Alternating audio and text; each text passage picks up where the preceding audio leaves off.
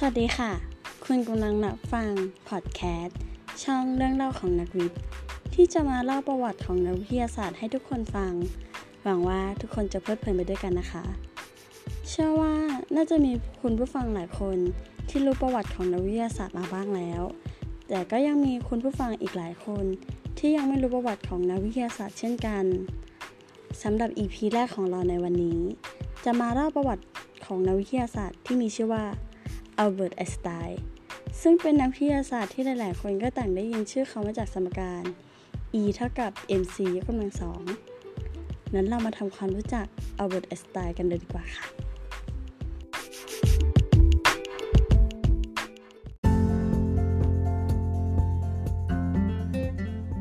อัลเบิร์ตไอน์สไตน์เป็นนักฟิสิกส์ทฤษฎี ผู้คิดค้นทฤษฎีสัมพันธภาพพิเศษ และทฤษฎีสัมพันธภาพทั่วไป เป็นหนึ่งในสองเสาหลักของวิชาฟิสิกส์สมัยใหม่ร่วมกับกลศาสตร์ควอนตัมไอน์สไตน์เป็นเจ้าของสมการที่โด่งดังที่สุดในโลก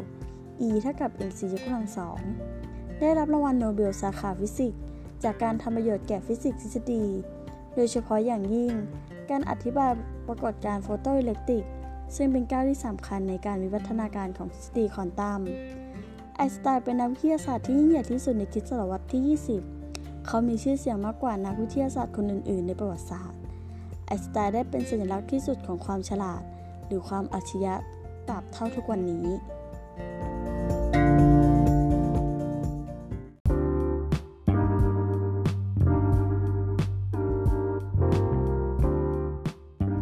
อัลเบิร์ตไอน์สไตน์ผู้ชายสามสัญชาติ ไอน์สไตน์มีชีวิตต้องระหกระเหินอย่างไม่ได้ตั้งใจทำให้เขาต้องเปลี่ยน สัญชาติถึง 4 ครั้งด้วยกัน คือเยอรมันและสวิต จึงกลับมาถือสัญชาติเยอรมันอีกครั้ง ก่อนจะย้ายถิ่นฐานไปเป็นชาวอเมริกันในที่สุด ไอสไตน์เกิดในเมืองเยอรมัน ในครอบครัวนักธุรกิจเชื้อสายยิว เมื่อคิดศักราช 1879 เขาเป็นเด็กที่มีความบกพร่องด้านการอ่านหนังสือหรือดิสเลกเชีย แต่เขาเก่งด้านคณิตศาสตร์ สนใจคิดศึกษาด้วยตัวเองในช่วงนั้น ไอน์สไตน์ต้องอพยพตามครอบครัวที่ธุรกิจล้มละลายไปอยู่ที่อิตาลี พร้อมก็ขอยกเลิก สถานภาพการเป็นพลเมืองของเยอรมัน เพื่อหลีกเลี่ยงการถูกเกณฑ์ทหาร เพราะความฝังใจในวัยเด็กที่มีต่อทหารเยอรมัน ไอน์สไตน์เริ่มฉายแววด้านอัจฉริยะ ด้วยการเขียนบทความด้านวิทยาศาสตร์ชิ้นแรก เมื่อเพียงตอนที่เขาอายุ 16 ปี ก่อนจะเข้ามาเรียนต่อที่สวิตเซอร์แลนด์ จนจบวิทยาลัย และเข้าทำงานที่สำนักงานสิทธิบัตรสวิตเซอร์แลนด์ พร้อมกับได้รับใบปริญญาเอกด้วยวัยเพียง 26 ปี และเริ่มมีผลงานด้านวิชาการออกมาอย่างต่อเนื่อง จนกระทั่งอายุ 35 ปี จึงค่อยย้ายกลับไปอยู่ที่เยอรมัน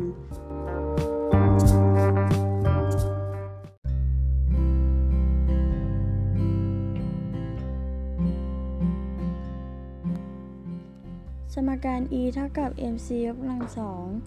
ไม่ได้เป็นแค่ชุดผลิตระเบิดนิวเคลียร์ จริงอยู่ที่ว่าสมการ E เท่ากับ mc กำลังสองใช้อธิบายความสำคัญของพลังงานมวลสาร และความเร็วของแสง ถือเป็นหลักการพื้นฐานที่มีผู้นำไปพัฒนาเป็นระเบิดปรมาณูและพลังงานนิวเคลียร์ ในเวลาต่อมาจากสมการนี้ยังมีประโยชน์อีกมากมาย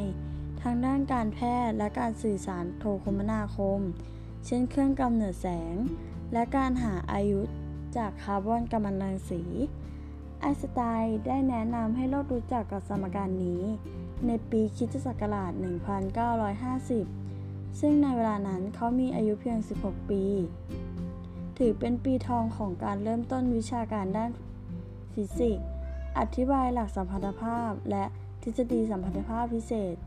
ซึ่งต่อยอดจากนักวิทยาศาสตร์รุ่นก่อนอย่างกาลิเลโอ และเซอร์ไอแซคนิวตัน ได้ค้นพบเอาไว้ทำให้เกิดความรู้ความเข้าใจใหม่ๆ เพิ่มเติมโดยเฉพาะอย่างยิ่งการอธิบายปรากฏการณ์โฟโตอิเล็กตริกของริคเคิร์ดซึ่งนำไปสู่การพัฒนาทฤษฎีควอนตัม และทำให้ไอน์สไตน์ได้รับรางวัลโนเบลสาขาฟิสิกส์ประจำปีคริสตศักราช 1920 นอกจากนี้ยังขายปริศนาว่าด้วยกฎของแรงโน้มถ่วง ซึ่ง ช่วยให้เกิดความรู้ใหม่ๆ เกี่ยวกับจักรวาลทำให้เข้าใจความสำคัญของดวงอาทิตย์ แล้วดาวเคราะห์ที่โคจรรอบๆอีกด้วย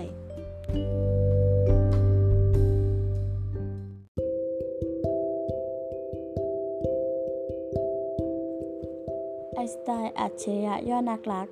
เขาแต่งงานครั้งแรกเมื่ออายุ 24 ปีกับมิเลวามาริก ซึ่งเป็นนักฟิสิกส์ที่มีชื่อเสียงเช่นกัน ทั้งคู่เป็นเพื่อนร่วมชั้นเรียนในวิทยาลัยและมีลูกชายด้วยกันสองคน แต่ชีวิตคู่กับแม่ราบรื่น ทั้งสองหย่าร้างกันในเวลาต่อมาไอสไตน์แต่งงานครั้งที่สองกับเอลซ่าลูกพี่ลูกน้องของตัวเอง ซึ่งใช้นามสกุลไอน์สไตน์เหมือนกันมาตั้งแต่เกิด และอยู่กินด้วยกันจนตายจากกันไป เอลซ่ามีลูกติดจากสามีเก่าเป็นผู้หญิงสองคน และเป็นลูกเลี้ยงของไอน์สไตน์ในเวลาต่อมา หลักฐานที่สำคัญเผยให้เห็นว่า ไอน์สไตน์นั้นเป็นนักรักตัวยง คือจดหมายส่วนตัวที่เขียนตอบโต้กับบุคคลต่างๆ รวมกัน 1,400 ฉบับ ที่มาร์กอตผู้เป็นลูกเลี้ยงนำไปมอบให้กับมหาวิทยาลัยฮิตบลูในอิสราเอล ซึ่งไอสไตน์ได้มีส่วนร่วมในการก่อตั้ง และยังเป็นที่เก็บรักษาทรัพย์สินส่วนตัวอื่น ๆ ของไอสไตน์ไว้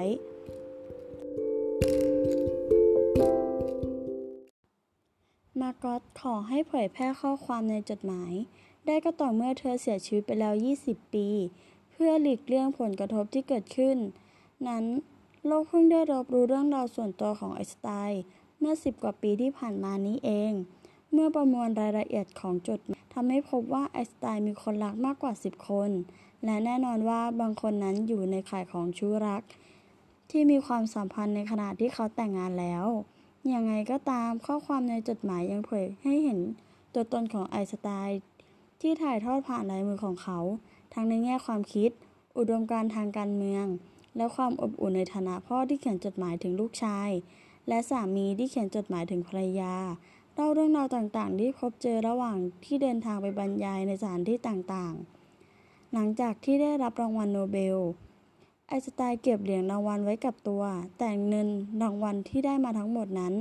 มอบให้กับภรรยาคนแรก ยังคอยส่งเงินให้เธอและลูกอยู่เป็นระยะมาเสมออีกด้วย thank you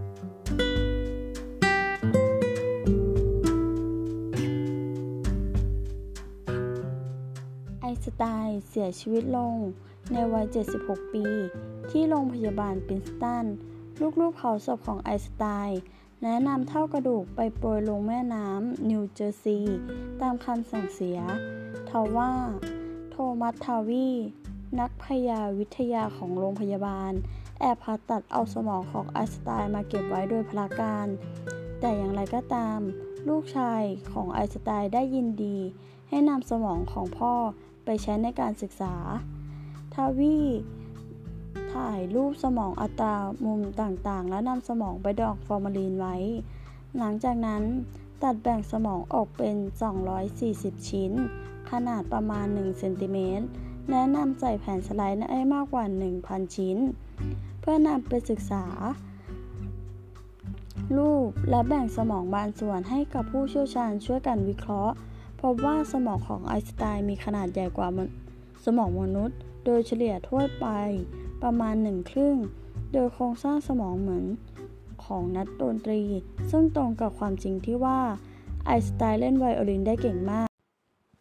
เพราะหัดเล่นมาตั้งแต่เล็ก และมาชอบเล่นไวโอลินเวลาเครียดคิดอะไรไม่ออก นอกจากนี้เนื้อสมองของไอน์สไตน์ยังมีความหนา มีความซับซ้อนและขรุขระมากกว่าสมองของคนปกติปัจจุบัน สมองส่วนที่เหลือของไอน์สไตน์เก็บรักษาไว้ในพิพิธภัณฑ์ทางการแพทย์ ฟิลาเดลเฟียสและที่โรงพยาบาลปรินสตัน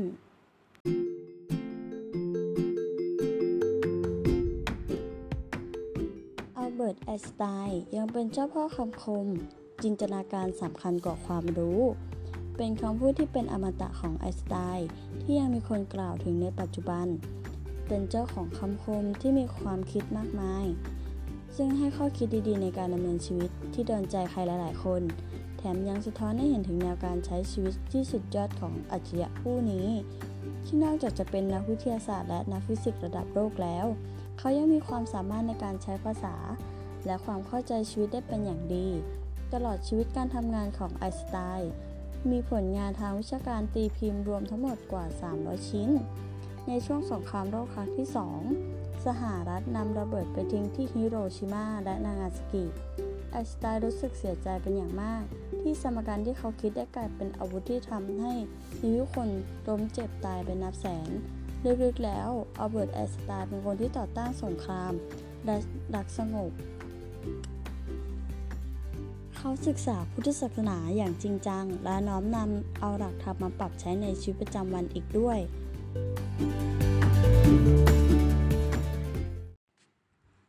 ก็จบไปแล้วสำหรับประวัติของนักวิทยาศาสตร์ที่มีชื่อว่าอัลเบิร์ตไอน์สไตน์